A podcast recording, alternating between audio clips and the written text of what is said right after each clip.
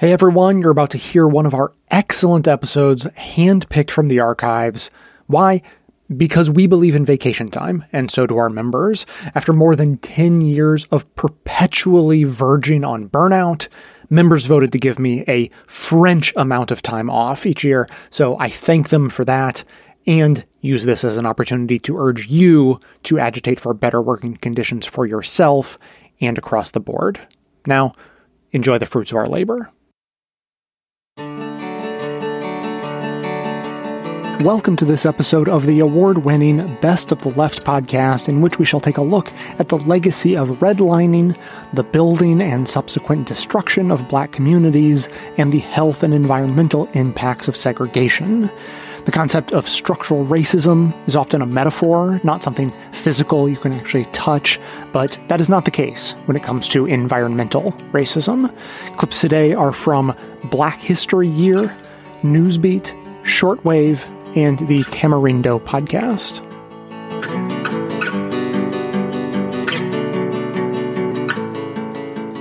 I'm interested in taking a step back, actually, because I think this concept of environmental justice may be unfamiliar to many. Like we hear about criminal justice, we hear about other economic justice, but could you just give us a definition of what in environmental justice is and what does it tackle in the day to day lives of Black people worldwide?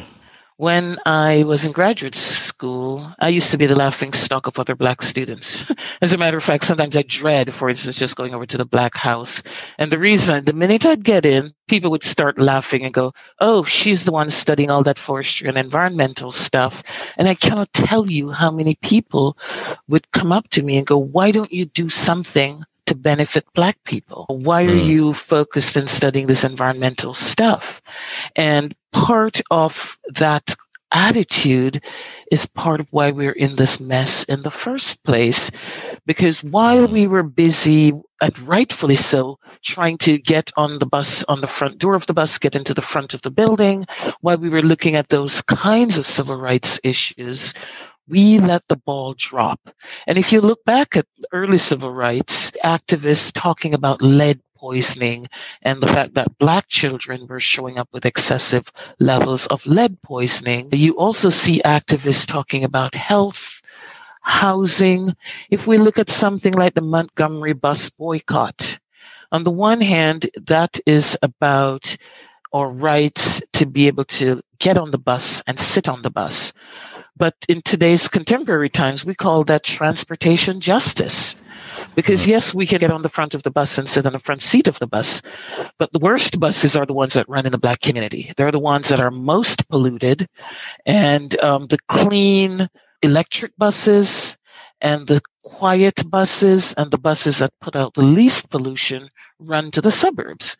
So, in addition to fighting to get on the bus, we should also have been paying attention to what kind of buses come into our neighborhoods, if they come into our neighborhoods. Another part of transportation justice is how frequently buses run in Black communities versus if you're on a bus line in white communities, which buses run express part of the way and which ones um, stop every stop. Because believe it or not, if you're on a bus that stops every couple of blocks, by the time you get off that bus, maybe an hour or so later, you would be amazed at how much pollution you might have breathed in every time those doors open and close. Especially if you're sitting in the bus, you're just absorbing a fair bit of pollution. If you're on a bus that runs express, you don't have to deal with that. It's a different experience.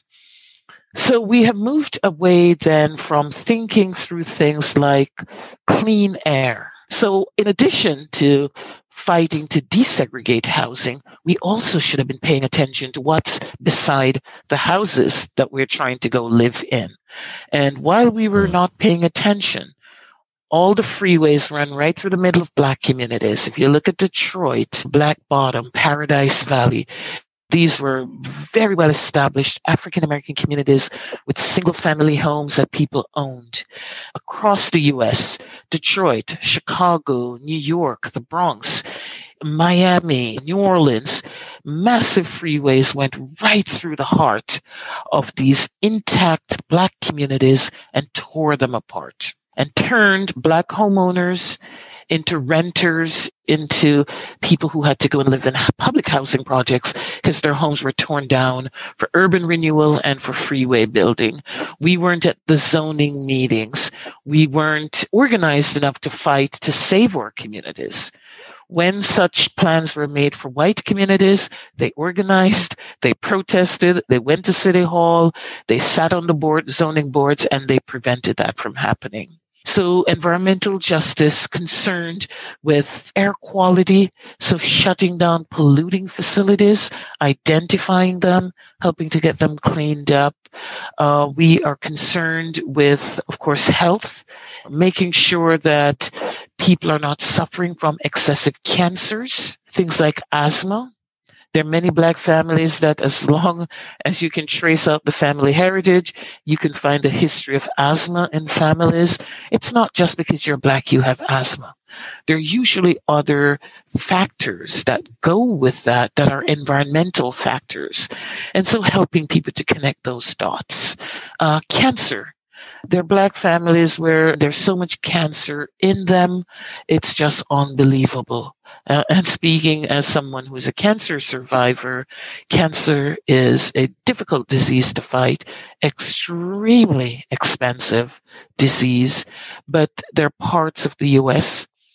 If you look at the Mississippi River, the stretch from Baton Rouge to New Orleans, where so many black families have lived before slavery even ended, own their homes. One fourth of all the chemical manufacturing that goes on in this country is done in this part, 90 mile stretch of the river. And it's called Cancer Alley because so many people have cancer from the polluting smoke and smog and toxics that are poured into the air. And so we're seeing a lot of death and excessive cancers there. And people used to just think that was just a part of life, or it quote unquote, it just runs in the family. No, it doesn't. It's the environment, it's the air, it's the polluted water that people are drinking, the polluted air that they're breathing, the toxics on the food that they're eating that's contributing to this. So more and more we are realizing that this field of environmental justice really means having an equal opportunity to live in an environment that's just. It also means trying to get recompense for some of the harms and damage that have been done over time. Another thing that happens here is the jobs versus environment kind of false trade off, where in many communities, corporations, mayors of city, state governors would dupe black people into thinking these are the only jobs you have. So here's this really great factory that we're putting into your community. What they weren't saying was what kind of jobs and then how is that job going to affect you economically? And why aren't there alternative jobs? So some people, even when they did know that they were getting sick were faced with a choice of do I starve or do I continue to go to that factory or go to work in that facility and have my kids fed? And so, and that's a no, that's a no win kind of situation in any way you put it. And so one of the things that environmental justice organizations are doing as they've gone through the 80s, early 90s phase of just really focusing on let's clean up a facility or let's shut something down, they realize that strategy is not enough. They have to be looking at job creation. So if you look at something like Green for All, and this is an organization that Van Jones and other colleagues of his founded out in California, they immediately linked it to job creation. So how about training people, for instance, to put solar panels on the roof of houses? And if you ever want to know where a lot of black people's money uh, go is in their energy and utility bills, because blacks tend to live in older homes that are very poorly insulated. So they're paying much higher electric bills and gas bills and propane bills because the heat is just leaking out their house. Many African Americans live in part of the country that has a lot of sunlight, but they can't afford solar panels. So these are some of the things now that environmental justice organizations are dealing with. Like, how do we create jobs? So energy related kinds of jobs like putting up windmills, installing solar panels. These are, these are jobs that are going to be around for a long time because most of the country still needs to get it together.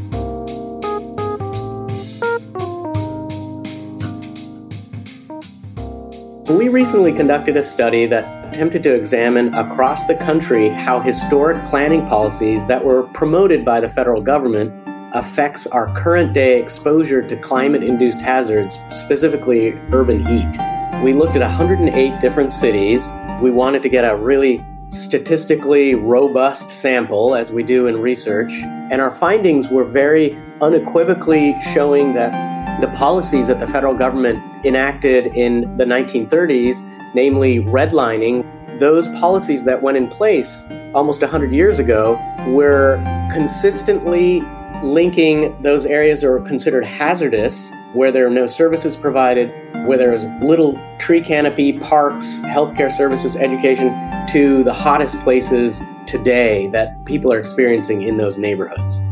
We studied 108 cities and 93% or 101 of those cities had that same pattern across the board.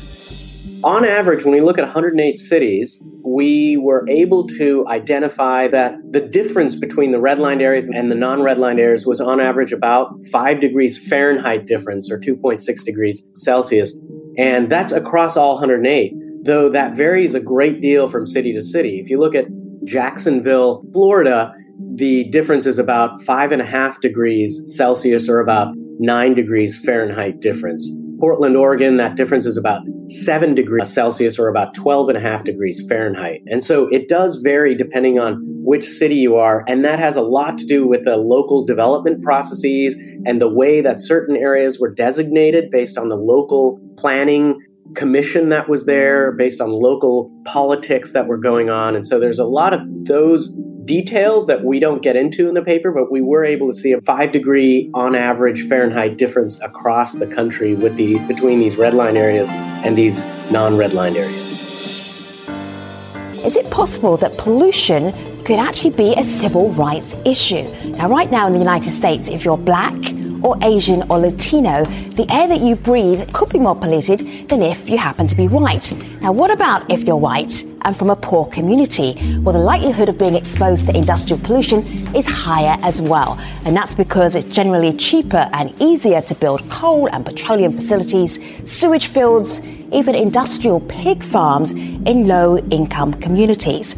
Property prices are lower and people have fewer resources to fight back. Activists call it environmental racism. We run a project called the Climate Safe Neighborhoods Partnership, and in five of our trusts across the country, we've overlaid the redlining maps with heat maps that show the relative temperature uh, in, in cities as of 2016, the tree canopy, and then impervious pavement, which think roads, rooftops, driveways, parking lots, that sort of thing. And we use that as a proxy for flooding. And if you'd asked me if there had been a relationship between race based housing segregation and the redlining maps and vulnerability to extreme heat and wet, I probably would have said yes. It's one of those things that's disappointing but not surprising, but I never would have thought it would have been an as extreme connection. So something to, to keep in mind and to know is that these maps were created by cities. So you had neighborhoods the same way you do today, where you could cross from one side of the street and be in a red lined neighborhood and go to the other side of the street and be in a yellow or blue or green lined neighborhood. And we see really similar differences in tree canopy, in temperature, in impermeable pavement, uh, even across the street even between really similar neighborhood lines some neighborhoods can be up to 16 degrees hotter than other neighborhoods within the same city. What that practically means, that is a portion of the city that's turning on their air conditioning and running a high bill. That's a portion of the city where if you have a medical condition that is triggered by heat, so I'm thinking asthma, I'm thinking kidney issues, heart issues, those are folks who are probably a little bit closer to ending up in the hospital than folks on the other side of town. So we see this really long legacy that has financial implications, social implications, those cultural implications related to the day to day lives of, of people living in these neighborhoods. So that the effects are long lasting. A new United Nations report warns the impacts of climate change are increasing and inevitable. More than 100 scientists from across the globe put together the findings, the most extensive look to date at the effects of climate change on the environment. From the Earth's tallest peaks to the ocean floor, scientists warn no part of the world will be spared from the climate crisis. The consequences for nature and humanity are sweeping and severe. The United Nations Intergovernmental Panel on Climate Change released the unprecedented report, concluding that the planet can't keep up with global warming. The oceans, which act as a sponge for CO2 emissions, are at capacity, threatening to swallow up islands and coastal cities.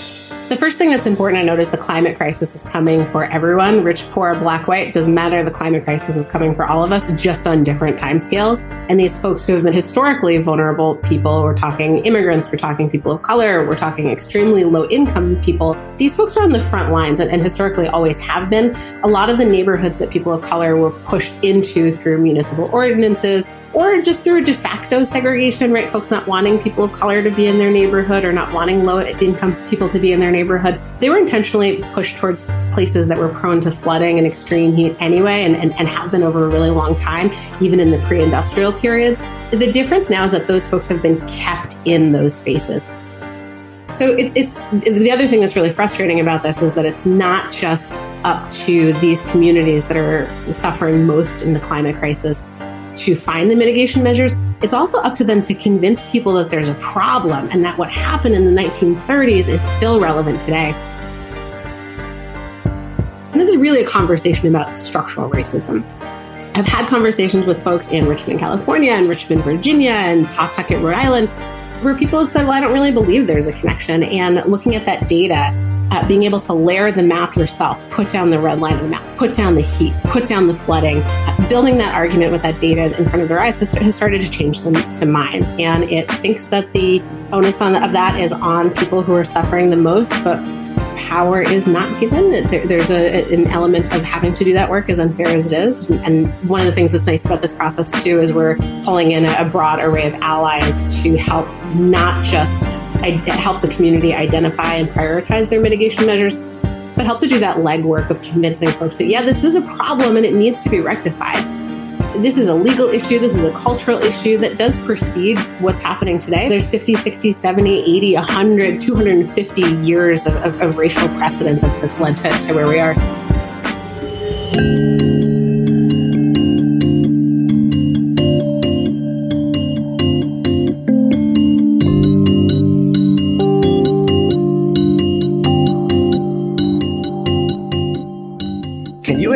Explain the Claiborne Expressway in the Treme neighborhood of New Orleans, which has been characterized as a monster, a monument to racism, and the cause of a public health crisis. Can you just talk about the origins of the interstate and its impact on Claiborne Avenue and the surrounding uh, area?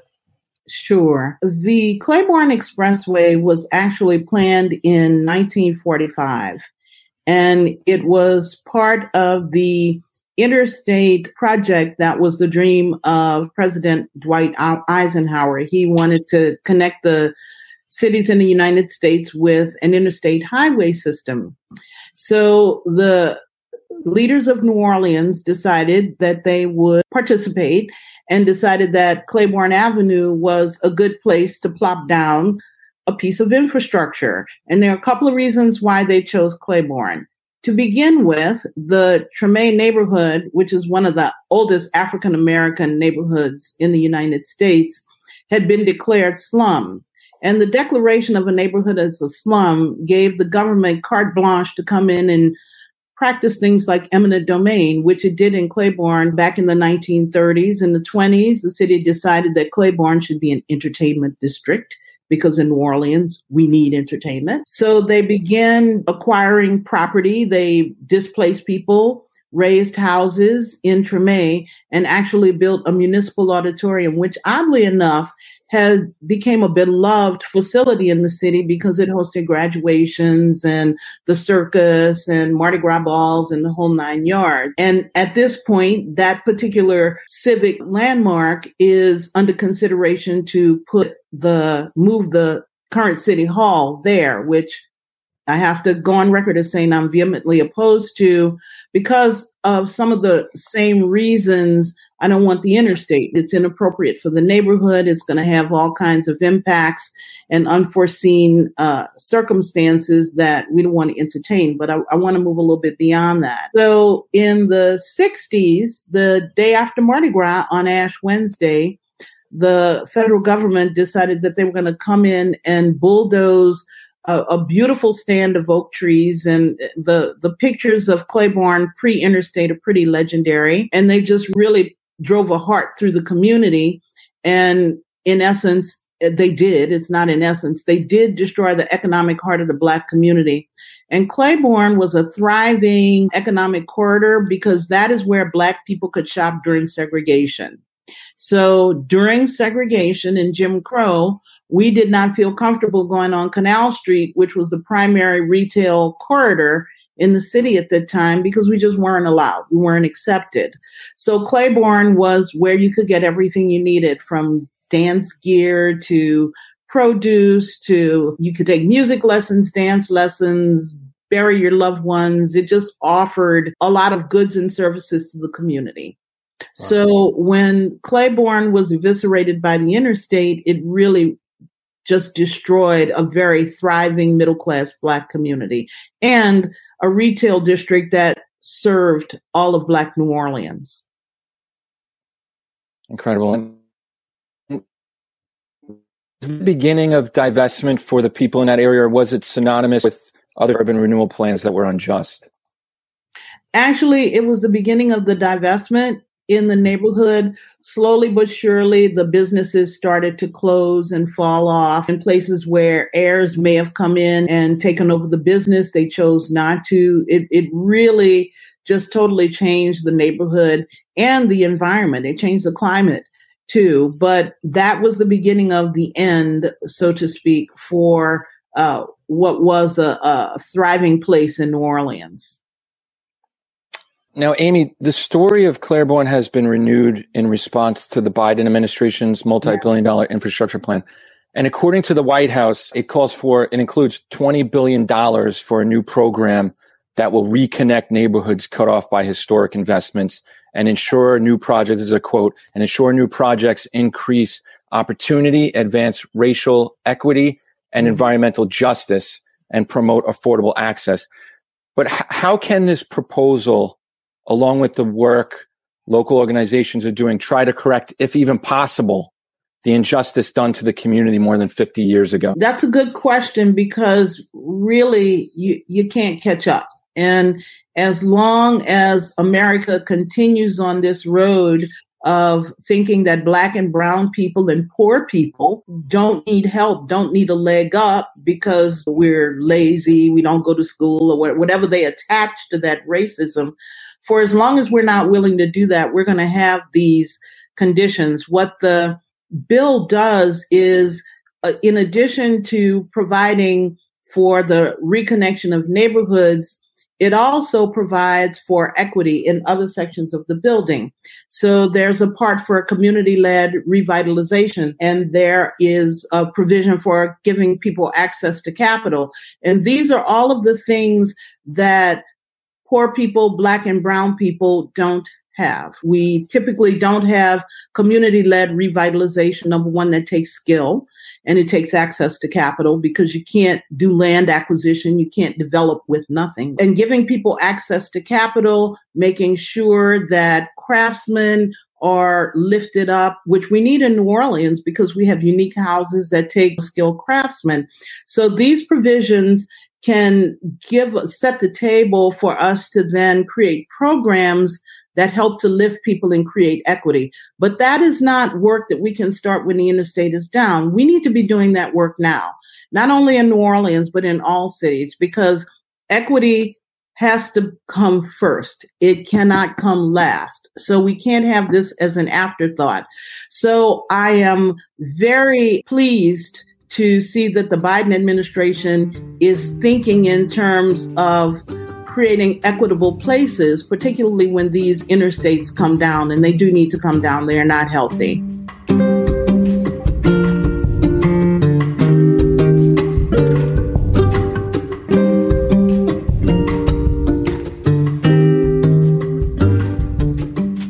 So, research by the LA Times finds that in the US, the best predictor of whether you live near a hazardous waste site is the color of your skin. That is wild, but not surprising, right? This is America. So, not from not far from where I live here uh, in the very Latinx community of, of Vernon, here in Los Angeles County, families have been waiting for over three years to have lead contamination cleaned out of their community. The contamination came from the Exide plant, which melted down used lead acid car batteries. You don't want that in your backyard, but that's what these families had in their backyard, which state regulators had allowed to operate on a temporary permit for more than three decades. So state regulators were like, yeah, that's dirty, but you keep doing it. And then they kept letting them do it for over 30 years. It's crazy. And what can I tell you more about this? Despite a history of air pollution and hazardous waste violations, they were still continuing to operate. Exide was uh, able to operate.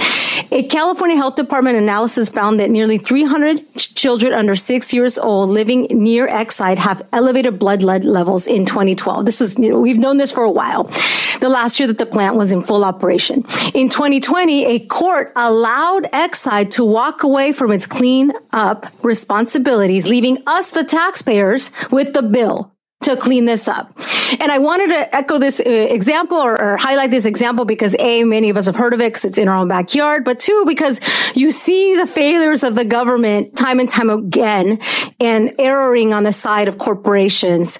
And this is an example of environmental racism at play. And unfortunately, as the nation points out, this is there's nothing new. This has been happening for for decades. And uh, a few insights here about specifically about the U.S. 56 percent of the population near toxic waste sites are people of color have 38 percent higher nitrogen dioxide exposure compared to white people. They're two times more likely to live without potable water and modern sanitation. And 95% of people of color that have claims against polluters denied by the Environmental Protection Agency. Ah. So we wanted to, to spend a little bit of time learning more about and environmental justice and racism, um, what's happening, and the work of environmental justice organizers. You've been doing this work for over 10 years now, and I would love for you to share with our listeners about why you work in the space of environmental justice. Sure, I'd love to tell you all a little bit more about my work and the reasons why I do it. I do this work because the environmental and health and economic burdens of pollution and contamination, they fall almost entirely on communities of color. Contaminated sites and industry are disproportionately located in black and brown communities. And so that means that people of color, black and brown people are paying for industry with their lives and with their health. And even though my work right now focuses on contaminated sites, environmental racism extends well beyond those types of facilities. In every single environmental context, our communities are forced to risk their health for industry profit. So, for example, transportation corridors, highway networks, warehousing facilities, port complexes, all of these spew pollution into the air and they're often located in black and brown communities. And EPA's findings show that non-white people, especially black people, face higher risks from pollution and specifically from air pollution and even face a greater risk of premature death than those who live in predominantly white communities. So let's be clear. These are not just coincidences. They're happening because of systemic racism. And this systemic racism has resulted in federal policies and local policies that really don't protect people of color in this country. And they also happen because of land use decisions that our local governments make that have historically prioritized business, industry, commercial development over actual health and welfare of people. And they happen also because industries build facilities in communities where they don't think people have enough political capital or power to fight against the harms that they bring. I know that I feel like that only in the last few years have I realized how much communities of color are really carrying this burden and how really, yeah, environmental justice and a lot of environmental issues, um, are rooted in systemic racism, right? Absolutely. Yeah, and, and actually, a lot of us are familiar with what's happened in Flint, Michigan, and, and the drinking water crisis there. A Michigan civil rights panel actually found that the crisis, that they, they, called it being rooted in, in systemic racism. And a lot of us know about that case. And I'm I'm curious if you can share another example that you want to highlight that we need to be paying attention yeah, to right sure. now. There's a clear connection between racism and environmental burdens and environmental pollution, toxic contamination in this country. You can just look at where facilities are located, where we have these sites. And it's, like I said before, almost always in black and brown communities. And that's for the reasons that I mentioned, because companies, even local government, think it's easier, and it is often easier to site facilities in communities that are focused on putting food on the table versus mounting a massive PR campaign against toxic contamination. So you asked about an, another something. There's so many examples that are similar to the drinking water crisis in Flint, Michigan. Unfortunately, it's devastating to say that the levels of lead in Flint's drinking water were extraordinarily high. And the whole situation could have been avoided if people had been trained people were in charge and were paying attention to the types of um, treatment that the water was undergoing. And unfortunately, that just didn't wasn't happening in Flint, Michigan, and they changed the water source and didn't adequately treat the water, which caused the lead pipes to corrode and the lead would enter into the water and the water would then be brought to residents taps and that's how lead ended up in in the drinking water there are like i said many other examples one example that really comes to mind for me is the newark safe drinking water crisis which is a case, it's a piece of litigation that I worked on for many years during my time as a senior attorney at Natural Resources Defense Council. I led our litigation and advocacy efforts to really curb the levels of lead in the drinking water in Newark, New Jersey. The the levels at the time that I first got involved in around 2016 were astronomically high. And there's no safe level of lead, especially for kids. Lead causes all sorts of conditions. It interferes with brain development. It can even there are even studies that say that it leads to exposure to lead in your youth leads to higher rates of incarceration in adulthood. So it's no wonder that some of our communities are really suffering when their when their children are exposed generations of children are exposed to lead in drinking water. And so when I first got involved in Newark, we started investigating, we started looking at the publicly available data on the state's drinking water watch website and started noticing that the concentrations were extremely high. They, when I first started looking, we were looking at about 25 parts per billion. And like I said, there's, you know, no safe level is safe. No level of lead is safe. And those levels rose over time as we proceeded into the litigation to the 50s and 60s parts per billion range. And this happened over the course of two or three years. And so by the end of the case, the city of Newark and the state agency settled with Natural Resources Defense Council as well as our, our clients. Uh, and our clients were the Newark Education Workers Caucus. And they were really instrumental in bringing this case to the public attention. And as part of the settlement, the city committed to begin treating the water with corrosion control treatment, which is that chemical that they need to add to the water in order to prevent corrosion of lead pipes. And they also committed to remove a number of lead service lines. and those are the lines that connect the main line that runs down the street to the meter in the bottom of your in your of your home. And so that was a, a big win for residents of newark and for our clients newark education workers caucus. But flint and newark are just two examples. These issues happen in older cities in black and brown cities in cities that are struggling economically all over the country and I always encourage people to get their water tested. Just order a test if you can. There are some websites that will allow you to order pay what you can tests. For example, Healthy Babies Bright Future is a website you can go to and order a test on a pay what you can basis. And I always encourage people to do that to try to take a look at what's in their water.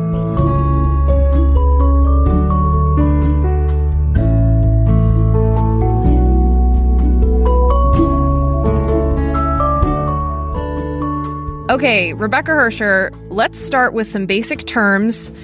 The one I hear most when it comes to racism in the environment is environmental justice. What does that exactly mean? So, that term has gotten really mainstream in the last few decades, mm-hmm. and there's actually an official government definition. Oh. Let me read it to you. Okay. Here goes The fair treatment and meaningful involvement of all people, regardless of race, color, national origin, or income, with respect to the development, implementation, and enforcement of environmental laws, regulations, and policies. Who can argue with that? That sounds really nice and actually pretty straightforward. It's basically saying that when the government is making decisions about where to build factories or highways or landfills, they have to treat everyone fairly. Same with decisions about how to enforce rules about pollution and other things.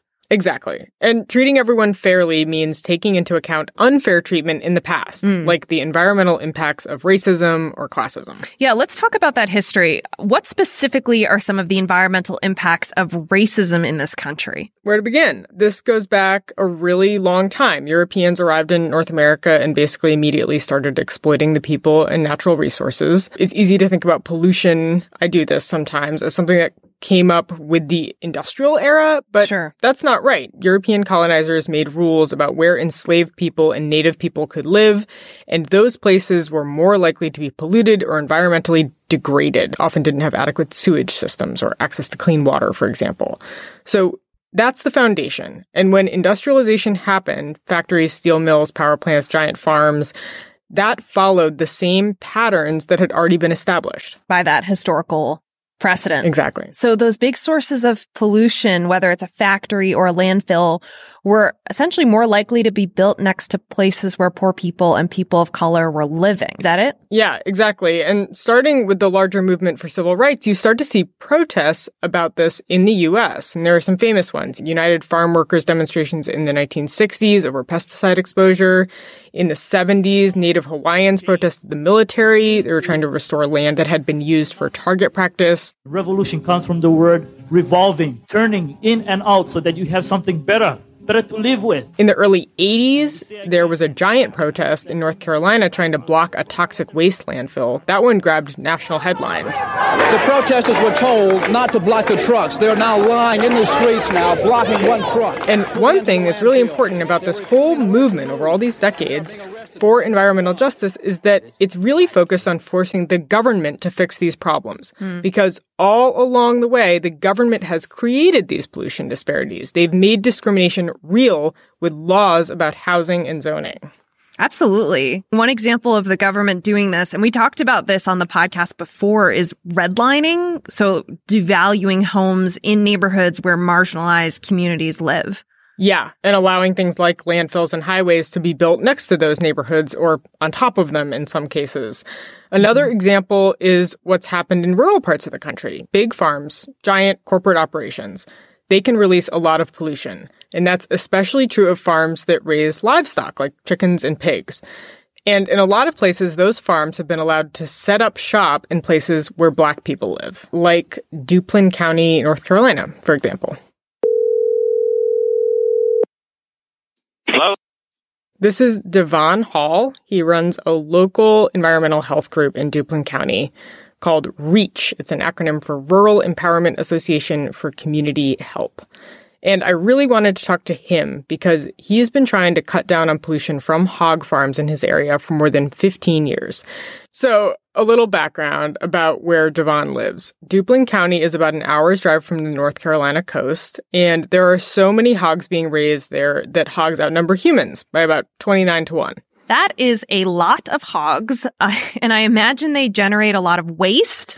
Uh, yes, that is very polite of you. The hogs generate an enormous amount of feces, and microscopic pieces of that feces can get into the air and the water. It makes people's eyes water and their throats burn. Studies have shown mm. that it exacerbates respiratory diseases and kidney disease and infant mortality. It's nasty. That is not good. Not good at all. And what's wild is the government has acknowledged all of that for oh. decades. Hog pollution in North Carolina has been an environmental injustice, according to the Environmental Protection Agency, since at least the mid 2000s, if not earlier.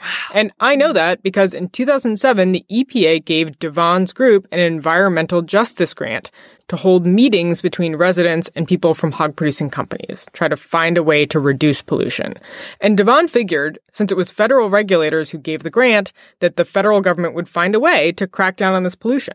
Yeah, it was so many years ago. So how did it all go? Well, that's what I wanted to know. That's why I called him. There was nothing done. Nothing changed? Devon says today there is still overwhelming pollution in his community from hog farms in 2021. Wow. Even though in 2017 the EPA said that what's happening there violates the Civil Rights Act. This is such a huge problem. And R- Becky, what went wrong here, really, from Devon's point of view? Like, wh- why hasn't the federal government's attention and money led them to crack down on the pollution here? Devon feels that one of the big problems is that the people with the power to fix the problem are not listening to the people who are suffering.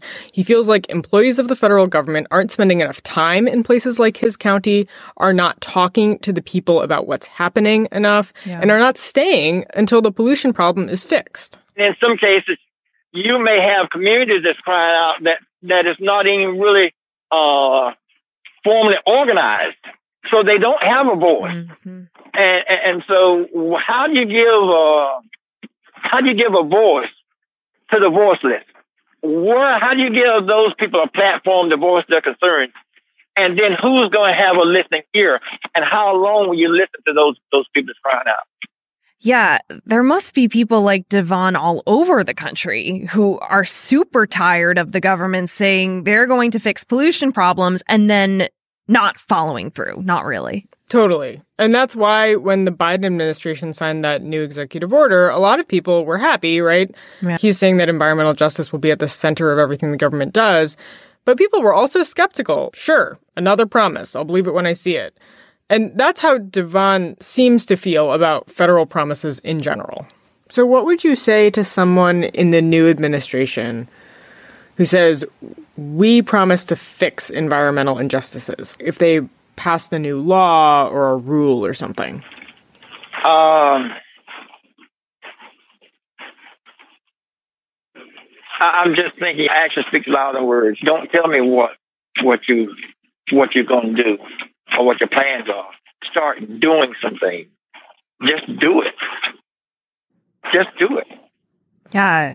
So, in light of all the ways the government has let people down in the past, could the Biden administration do anything new or different that administrations in the past haven't tried so far? Yeah, there are some options. Um, the new administration could support a bill that's already been drafted in Congress, and that would give people like Devon Hall more power to sue over pollution. Hmm. That bill was originally sponsored by Vice President Harris when she was in the Senate. It could have new life now that Democrats control Congress.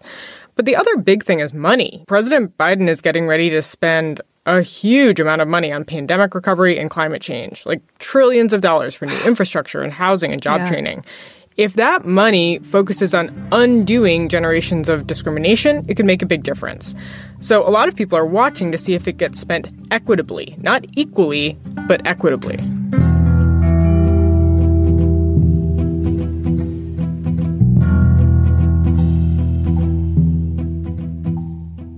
What do you feel encouraged by? What have you been seeing that really encourages you and gives you optimism in, in some of your work? We just got some incredible news last week, which is that the developer of the Keystone XL pipeline, which was a project that aimed to carry oil from tar sands in Canada into the United States, was canceled. Which is I don't have my matraca, but that's a big. I'm making a matraca noise because that is incredible. It is really wonderful news and it's encouraging. It's a huge win for people who care about protecting species, but it's also a huge win for all of us because it's a huge win against climate change. This projects like the Keystone XL pipeline are proven to contribute to climate change and increasing temperatures on this planet. So canceling projects like the Keystone XL pipeline, it's just, it's, it's really encouraging. And just to bring it back to the last point about challenges that we face, Keystone XL is a great example of a project that environmentalists have been fighting for I think more than a decade. And it's been tough. There's been wins, there's been losses. It's been hard fought litigation from some of my former colleagues who I really respect and and others as well. And it took 10 years to win this fight. And it took a lot of late nights, a lot of frustration. And the fight is up against industry, the, the oil industry, the oil and gas industry, which has enormous resources. So despite that resource discrepancy, with time and perseverance, we were able to prevail. And that's just so encouraging, so exciting. And it's a lesson in the value of perseverance and, and continuing to move forward. Yeah, what a beautiful, just what a beautiful story. I think because I think you've shared so many people worked to, to, for this result. Activists, organizations. Yeah, beautiful. So I think at this point, if y'all are listening to this episode, I think, I, unfortunately, I feel like when it comes to environmental justice, racism, a lot of times we don't have a lot of information around what's happening in our communities. And I think part of that is because a lot of us are dealing with so many other issues already. And sometimes I think maybe like getting involved with the environment feels like one more thing and it can feel overwhelming. And so for, I think that though that for a lot of people listening, this might be a good wake up call or maybe really inspiring people that want to get more involved in issues environmental justice and racism. So for some of our listeners, do you have any recommendations for how they might how they can start to get involved? Yeah, that's a great question. And I, I really encourage everyone to jump in. These if issues affect our communities. And so it's so important for us to have a voice in what happens. And that's also part of why I do this work. And I encourage all of you to learn more about environmental justice and environmental racism. One thing that you can do just to get started is to follow organizations, follow local EJ organization in your EJ as environmental justice. You follow local environmental justice organizations in the city where you live. If you're in Los Angeles, where I am, you can follow East Yards Communities for Environmental Justice on Instagram or Center for Community Action and Environmental Justice or even California EJ Alliance. Those three organizations are doing incredible work in the Los Angeles area and across California. And you can just follow them on Instagram and learn more about the advocacy that they're working on, how to support their campaigns. You can attend community meetings. You, they, many of them have trainings that you can attend. You can learn about facilities in your communities or communities that you care about. You can sign petitions that they put together and you can and should donate to their cause and, and to support their mission because a lot of them are functioning on really tight budgets and need all the support that they can get to really, to really fight these issues, these really important issues that affect real people and real lives. Hey, members, we have reached that magic moment again where everyone else is getting kicked all the way to the end of the show, whereas you have more bonus content to enjoy. So, as always, thanks for your support. And so in 1793, the seat of government was not Washington, D.C., it was Philadelphia in comes yellow fever. And yellow fever killed thousands of people. And the leaders of the city did not understand what the disease was, how it was transmitted, uh, why it was killing whites more so than blacks. And black women became the nurses that helped to heal the, the sick.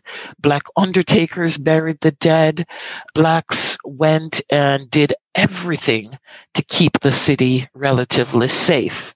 And so they started to succumb to yellow fever, but people didn't understand at the time the connection between malaria. And if you had been exposed to malaria, as many black people were, either from the times they were in Africa or when they were in Haiti, several Haitians came to Philadelphia after the revolution in Haiti. So people not understanding that that pre-exposure to malaria gave you some level of immunity to yellow fever. And so that's why blacks were getting sick at the beginning, but they really helped to keep Philadelphia from just completely collapsing on itself. And mm. so interesting parallels between what we've gone through in COVID in terms of blacks being forced into the healthcare role of these epidemics that nobody understands.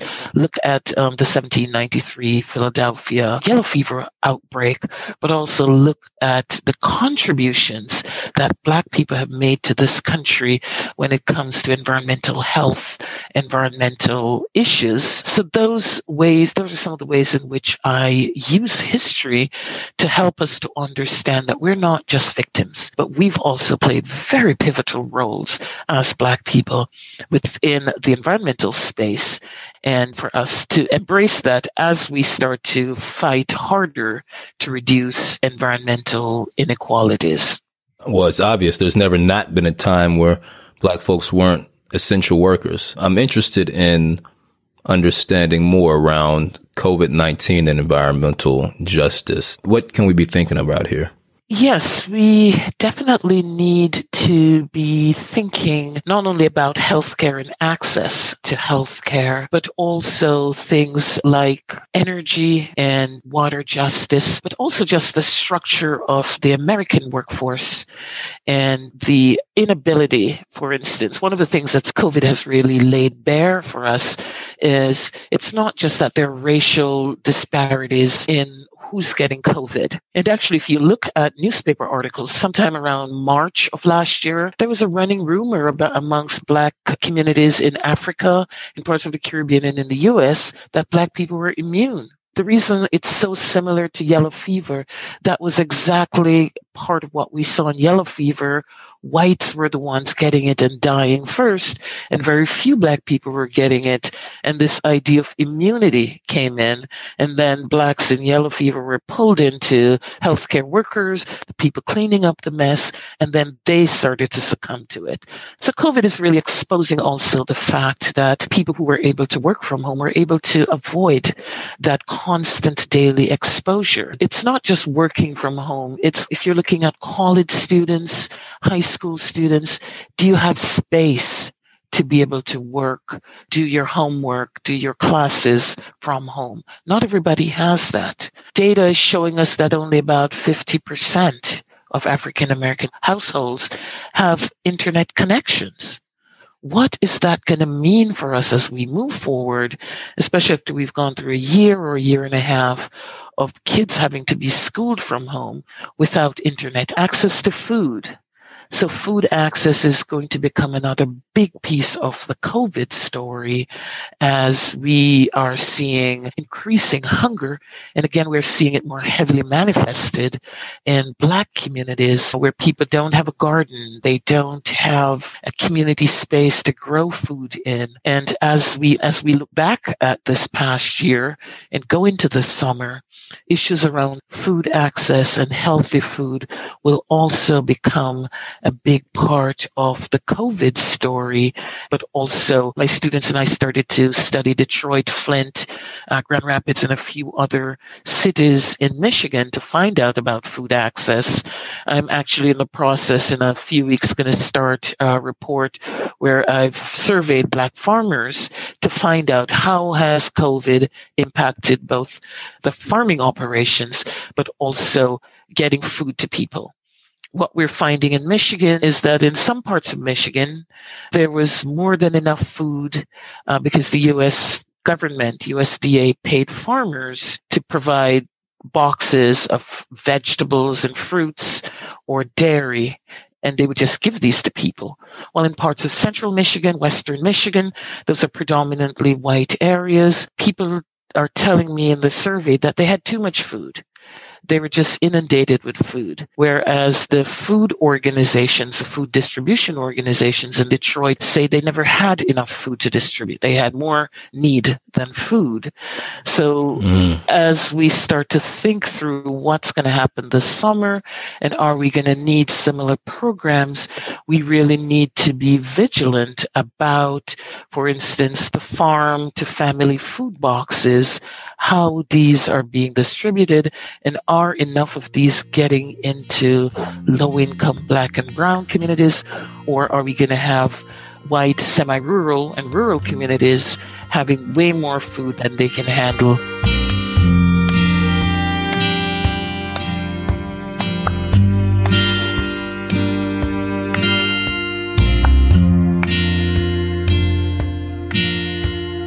Uh, well, America's dirty secret is that there are people that live in the United States that do not have access to adequate wastewater infrastructure. And the worst of that secret are people that when they flush their toilets, that the uh, effluent from the toilet ends up outside their house on top of the ground. It's usually in the ground or it could be in, in an open pit or in a ditch. The other part of that secret is uh, that we found out, other than that, is that there are people that uh, have paid for on site sanitation. And when they flush their toilets, if it rains because of climate change and the soil holding water, a lot of times these systems fail and the sewage comes back into the home. And then the third problem that we've discovered is that there are municipal systems, primarily in communities that are poor or communities of color that have failed. The infrastructure has failed and people have sewage in their homes. I saw it in Centreville in Illinois. I saw more toilet paper and feces outside of those homes that I saw in Lowndes County in the rural communities. And right now in real time, you see what's happening in Jackson, Mississippi where uh, because of a climate event when it got really cold in Texas, everybody was focusing on Texas, but it also froze in other parts of the South. And the water and wastewater infrastructure did not hold up. And people ended up having to boil water, had no water at all. So we that's America's dirty secret that these kinds of conditions that you would expect to find in poorer countries exist here. When Dr. Alston came here, actually, first of all, I wanted to them to understand the relationship between what was happening with the wastewater problem and poverty. I think we, we were effectively able to make that case and he visited Lowndes County. When he went to Lowndes County, the first home that he went to it was a compound of families that lived in about three mobile homes. And when we walked around the back of the double wide that was in front, you could see raw, you started seeing the raw sewage on the ground. The second home that we went to that was there was a single wide mobile home. You can actually see the sewage leaking from underneath the home. And and there were different places throughout that property. You can see holes in the ground with raw sewage in it. And we went to a second home where the sewage was so bad, in fact, it was running into a ditch and the water lines were just above the um, the water lines were just above where the raw sewage was. Like if there was any kind of, if there was any flooding or whatever, the question is whether or not anybody would think, are these people potentially drinking their own effluent? Is it seeping into these water lines? And nearby, you could see like children's balls. You could see there was a basketball goal that was near there. So that meant if the if the ball went into the sewage, the children either had to retrieve and try to clean it or just leave it there. And we were there with a reporter, and, and all all around us were mobile homes in this case. And we were there with a reporter, and one of the reporters asked Dr. Alston. He said, because I could tell that he was shocked by what he was seeing. And he said, What do you have to say about this? He said that this is uncommon in the developed wow. world. Can you talk about the exorbitant costs of the sanitation to mitigate the problems and how people were being criminalized for not paying for those services? Yes. When I got involved, there were a number of people that had been arrested or cited for arrest because they could not afford an on site septic system. And actually, the health department put in place policies where they were prosecuting people. So in other words, the criminalization of poverty. And and these were and they weren't just prosecuting people who couldn't afford septic systems. They were prosecuting people who had septic systems that they had approved that that had also failed. So that was uh that was how that was my entry point into this. That's how I got involved was to try to stop this this from happening. And at that particular time I write about I was working with the National Center for Neighborhood Enterprise, which is run by Bob Woodson, and we negotiated with them that they would no longer uh, prosecute people, provided that we were trying to find a solution. But I know that they did continue to prosecute folks. And more recently, um, one of the families that we worked with to try to help understand about the cost of septic systems. When we first started doing it, we were told they were between like six and ten thousand dollars, but we know that's not true. Depends on where you are in the county. And Pamela Rush, who I wrote about in the book, and kept her from being able to move into a home that a donor was going to provide for her. She had a half acre of property. And in order to put a home there, you had to know where the septic system was going to go. We hired engineers, we paid for that. And part of the engineering, when they dug down 25 inches, they struck water. And they said the type of septic system that she needed was going to have to be an engineered system and it was going to cost $28,000. Wow. So we asked them, how can she maintain a system that costs $28,000? She's making less than $1,000 a month. It was suggested that we look for additional property. Now, this was for a half acre. In order to treat the sewage coming from a mobile home on a half acre of property, that's a lot of land. Yeah. Two thirds of it was going to be used for that $28,000 septic system. And they said, in order for us to get a cheaper one, we need to go and get another half acre. So, in the process of her talking to the adjacent landowner to try to get the next acre, she caught COVID and she passed away last year. Condolences, yeah. And one of the next questions was going to be a little bit about Pamela. One of the most shocking things to me, which I guess is relative at this point because all this is just so horrifically shocking, was when you went to these communities and we're looking around, you saw such horrific conditions and the sewage and the people and just turning on the shower or flushing a toilet was perilous. And you had thought, wow, I wonder what tropical diseases are breeding in this.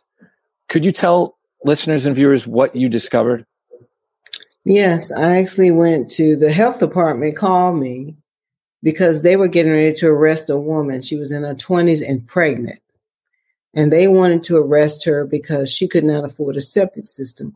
Her family had already gotten together $800 to pay for a PERC test, which is part of the process of getting a septic system. That's how they determine the, that's when they do a test to determine the percolation rate, the way, the rate at which the water goes through the soil. So they had come up, and for that family, that was a lot of money for them to come up with to keep her out of jail. So they called me and told me that nothing is done about it. They were going to put her in jail. So I showed up with a reporter from the Associated Press. But when we went out back to see where her sewage was, she had a pit of raw sewage just outside her back door. So when she flushed her toilet, that's where all of it went into that pit. And it was teeming with mosquitoes. And I was bitten by those mosquitoes and they actually drew blood in a number of places. And I later broke out in a rash and I went to my, my doctor and I said, I want you to run a blood test because I want to make sure that I haven't caught anything because those mosquitoes were on that raw sewage and then they ended up biting me and I could see blood.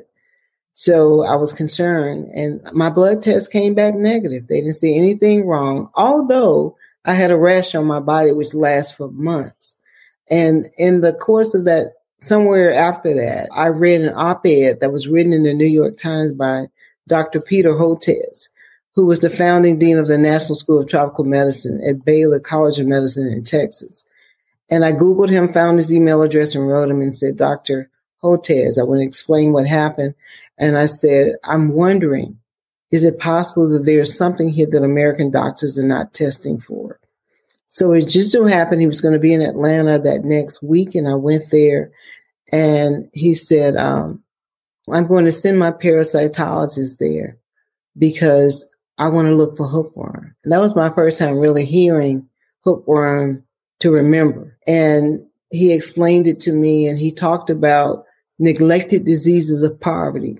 He said, I want you to remember that anywhere you find poverty in the world, you're going to find these illnesses. If we wipe out poverty, we can wipe out these illnesses. So his parasitologist came, we collected fecal blood soil and water samples, and what we found was hookworms, strongyloides, and a few other tropical parasites.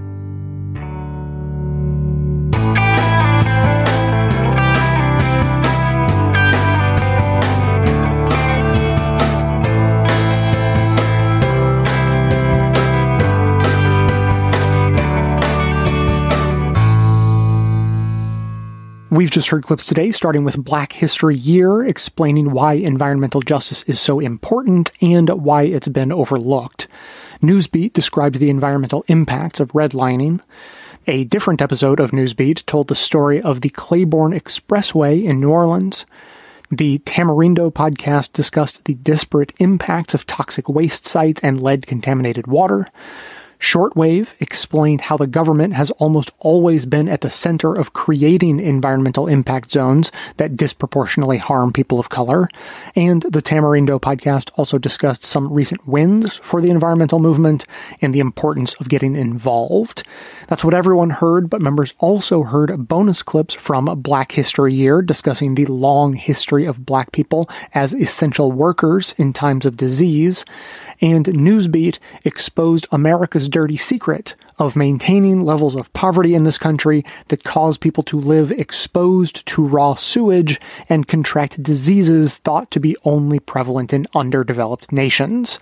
To hear that and all of our bonus content delivered seamlessly into your podcast feed, sign up to support the show at bestofleft.com slash support or request a financial hardship membership because we don't make a lack of funds a barrier to hearing more information. Every request is granted, no questions asked. Now, one last thing before we move on to voicemails. Listen to this passage from this book, The Sum of Us by Heather McGhee. It's going to sound very familiar at first and then take a turn that might be a surprise to a lot of people. Quote, the environmental justice movement has long established that industry and government decision makers are more likely to direct pollutants, ranging from toxic waste dumps to heavy truck traffic, into neighborhoods where people of color, especially black people, live. This injustice has typically been understood as a life and death benefit of white privilege. White people can sidestep the poisoned runoff of our industrial economy. But less well known is the fact that segregation brings more pollution for white people too. It turns out that integrated communities are less polluted than segregated ones. It's a classic racial divide and conquer, collective action problem. The separateness of the population leaves communities less able to band together to demand less pollution in the first place for everyone an environmental health scientist from the University of California, Berkeley, Rachel Morello Frosch, conducted a major study examining pollutants that are known carcinogens and found that more segregated cities had more of them in the air. As she explains to me, quote, in those segregated cities, white folks are much worse off than their white counterparts who live in less segregated cities in terms of pollution burden. Unquote. I marveled at the force of the finding segregated cities have higher cancer causing pollutants, for white people too, than more integrated ones. Professor Morello Frosch was quick to add, quote, and it's not explained by poverty. That effect remains even after you've taken into account the relative concentrations of poverty. Unquote. End of passage. So, as it's good to always remember, especially for us white people, environmental justice and racism more broadly can't be seen as an issue where we just feel bad about the plight of other people.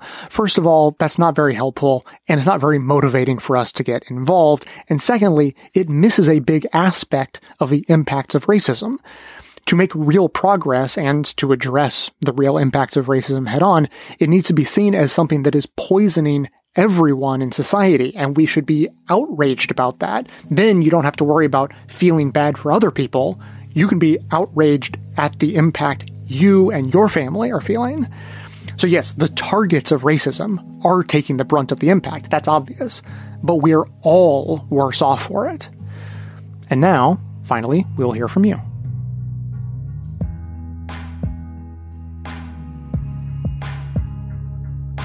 Hello, Best of the Left. The recent series of episodes has been doing what you all do best in many ways, making me think. So there was the two episodes paired, if you will, on white supremacy and then white violence. And it really served as a compare and contrast. I, and you didn't explicitly say it, I may be reading this in, of the two major narratives of where racism comes from and how it functions. So there's I guess what you'd call critical race theory, which is very focused on structural. It doesn't matter necessarily what people feel or think, but look, we've got redlining, we've got segregation in schools. These things are structural and they're really at the core of the problem, or they're certainly a part of the problem. And then there's the kind of classical liberal approach that racism is caused by bad people thinking bad things and doing horrible things because of that thought. The history of Ku Klux Klan and violence and the uh, overthrow of elected governments following withdrawal of troops after Reconstruction. Examples that, like, case in point of why that view it still has merit. It's not outdated and wrong. It's maybe I guess it, maybe this is a yes and situation.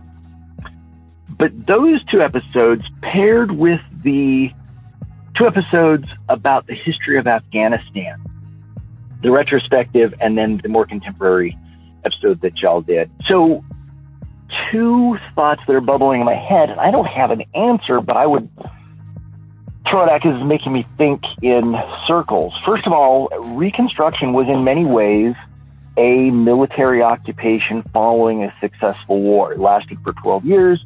Federal troops were stationed in the South. And all of these things happened, right? The elected black representatives, education availability for blacks in the South, the, the presence of the troops allowed this seed to try and get some roots to start a foothold to maybe change society. So what's the parallel to our 20 years in Afghanistan?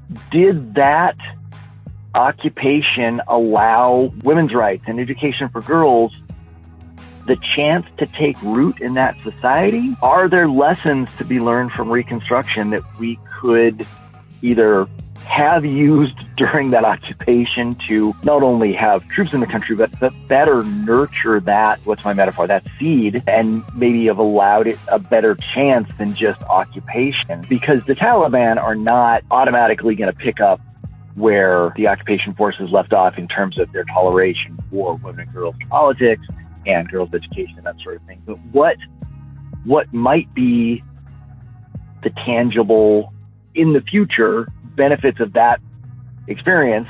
And then the other parallel is to what extent was the reconstruction seen as this expensive and ongoing military occupation that, hey, we've been there 12 years. Isn't it time to come home? The choice is occupation forever or end this thing sometime.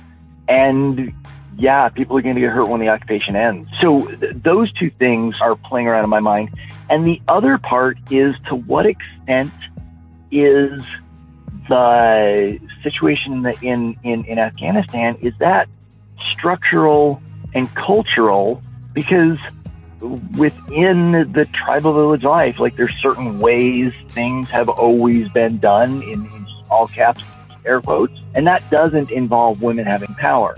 How much of that structure is at the base, and how much of the kind of real vileness of the Taliban? How much of this is bad people thinking bad thoughts and doing bad things, and how much of this is structural and just part of the culture and not something you're going to change by winning a heart and a mind here and there. You have to change the underlying structure to change the outcomes. I don't know, but maybe you guys have thoughts. As always, I'm loving the episodes. Stay awesome.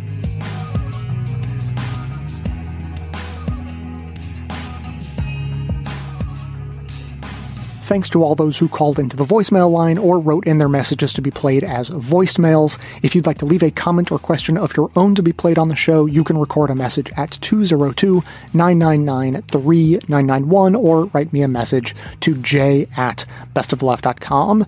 So we heard from Dave. He said a whole lot of things, and I have responses to just a few of them. The first is that he was distinguishing between structural racism and white violence being representative of a different kind of racism, the sort of individual racist mindset form of racism. And I just want to point out that racist mindsets also stem from structural forces. The creation and maintenance of a culture that fosters racist thoughts, which lead to racist violence, should also be seen as structural, similar actually to how Dave described culture in Afghanistan to be structural, and not in the sort of rigidly individualist definition of racism that seems to claim that racism just comes from being actively taught racist ideas or maybe just being a bad person, but definitely not having an understanding of how we're all passively taught racist ideas.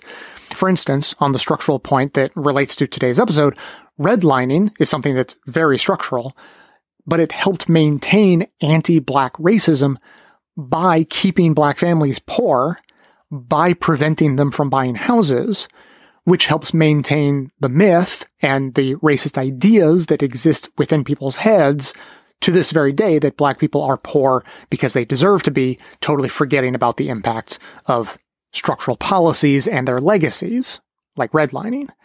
Now, as for Afghanistan and Reconstruction, whether we can draw parallels there, I mean, there's a lot of messy stuff that we could get into, and, and a lot of it's going to be beyond my area of expertise. But what stuck out to me was Dave mentioning Reconstruction potentially helping plant some seeds in the South, metaphorical seeds that could have, you know, grown and flourished beyond the 12 year span of Reconstruction.